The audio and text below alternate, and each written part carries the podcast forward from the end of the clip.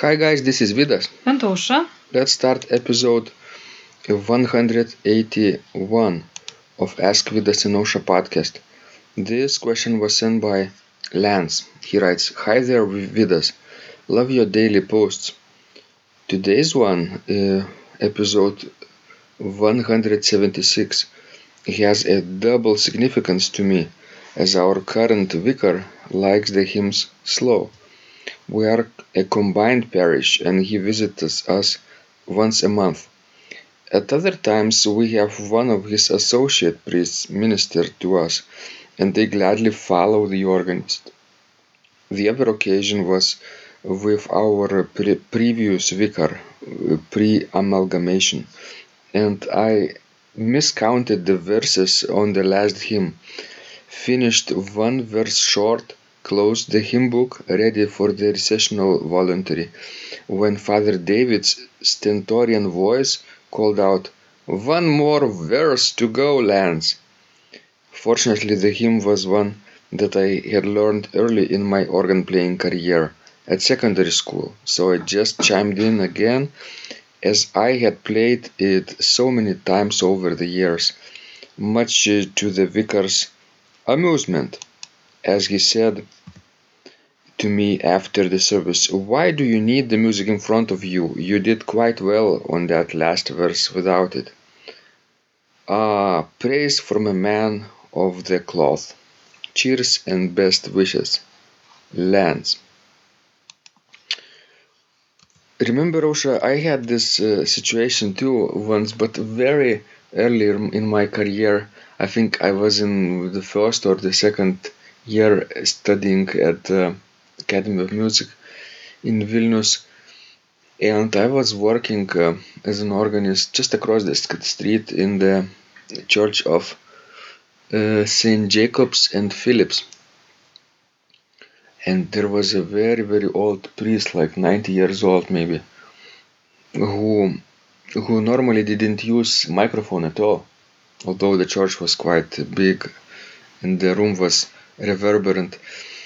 And all the other uh, uh, priests and monks from that monastery, it was Dominican monastery, I think, uh, used microphones. So this old priest, one time I remember, shouted to me, Organist, can you play something for Holy Mary? That's so funny. I, I was already you know forgotten about this, but yes, now I, I recall the story. Mm-hmm. He was funny, funny old man. Did you have uh, similar experiences? Yes, I had actually when I subbed for you at Eastern Michigan.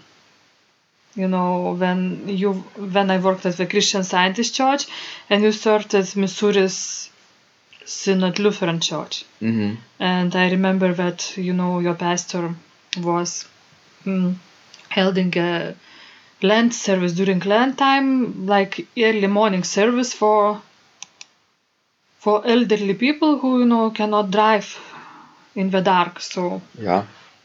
I remember I subbed for you during those early services because you had some some some classes at school at that time. So I remember that you know the the organ was located at the end of the church, and you know there was a service you know going on, and during that time, the actually postman came, and he brought you know a brief or you know I don't know something, but somebody had to sign up for it Mm-hmm. and because I wasn't playing at that time, he saw me and he came up to me.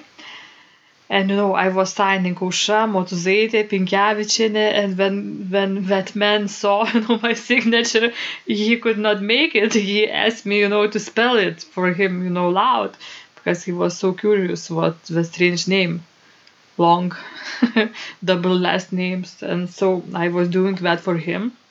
And during that time, service was going. And apparently, I missed a hymn. And you know, the postman left, and then you know, I was thinking, why is such a silence at church? And pastor keeps looking to me, you know, angry. And then he said, and now we sing hymn 140 something. and then I just played, no, that hymn. But it was funny. hmm So actually, it feels uh, worse than it, it is, right? Because uh, people in the church they they sense that the organist is preoccupied, right? And they don't um, make a big deal out of it. But when you are in the middle of it, it's quite uh, embarrassing, I would say. I know, especially for your pastor, because he sort of had, you know, different opinion about men and women. What do you mean? Well, you know, Missouri Synod is so conservative. And he Mhm. carries on all those conservative beliefs about how women are different from men and what we can do and what we cannot do. And what uh, women can do in church? Well, um, according to him, we can clean the floor. Oh, that's we, nice. we can play the organ. Actually, he it was one of his sermon also when I slept for you. hmm And he, you know, said this looking at me. We can play the organ, but we cannot, you know, say the sermon or, you know, lead the service or read the holy script. Scripture. Yeah, scripture, yeah. So it was quite embarrassing. I know rules, rules, you know, each church has those, but you don't have to make them so, so obvious On the nose. on the nose, especially you know when woman at that time is you know sitting on the organ bench and no leading your service.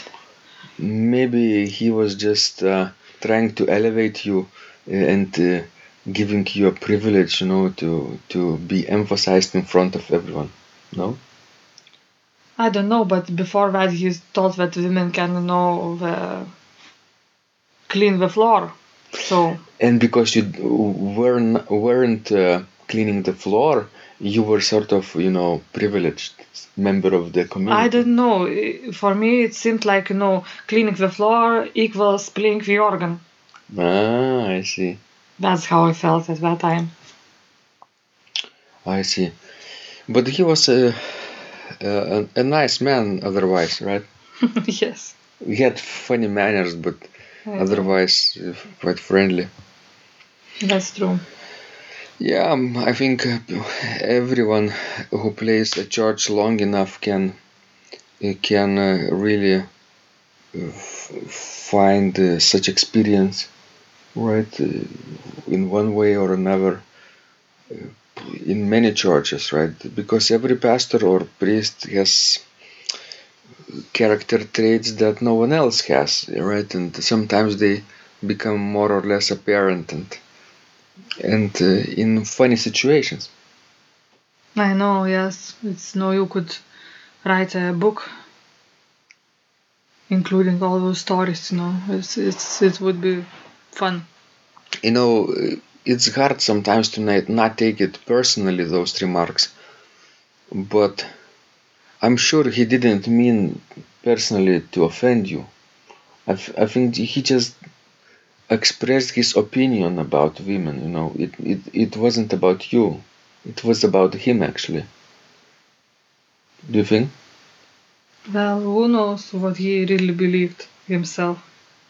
I just felt sorry for his wife at that moment. Was was uh, his wife sorry? Uh, seemed sorry, you know, or sad at that moment? Do you know? I don't know, but it seems for me that she just, you know, worshipped him. Mm. She was sort of that kind of woman, very, you know, very kind and gentle, hmm always supporting him. Whatever he says. Yes. hmm Pastor's wives. Okay. Right. So, guys, if you have uh, similar experiences in your life, funny situations or embarrassing situations, or uh, maybe frustrating situations uh, when when a, when a priest or a pastor says something to you, right, and you don't know how to how to make it out, how to figure out uh, what does he mean actually maybe write to us and we can discuss. That would be interesting too. Or we can share and laugh together. Right. Uh, the, at least we can laugh, right? Sure. If you can laugh at the situation, then then everything is sort of not so serious, right? What would we do without humor, right? Yes, it would be people hard. people would go crazy actually, because life is full of uh, uncertainties and challenging situations and things I won't even mention about. Right. Okay. Hope you enjoyed this conversation and uh, don't forget to practice, right? Because when you practice, Miracles happen.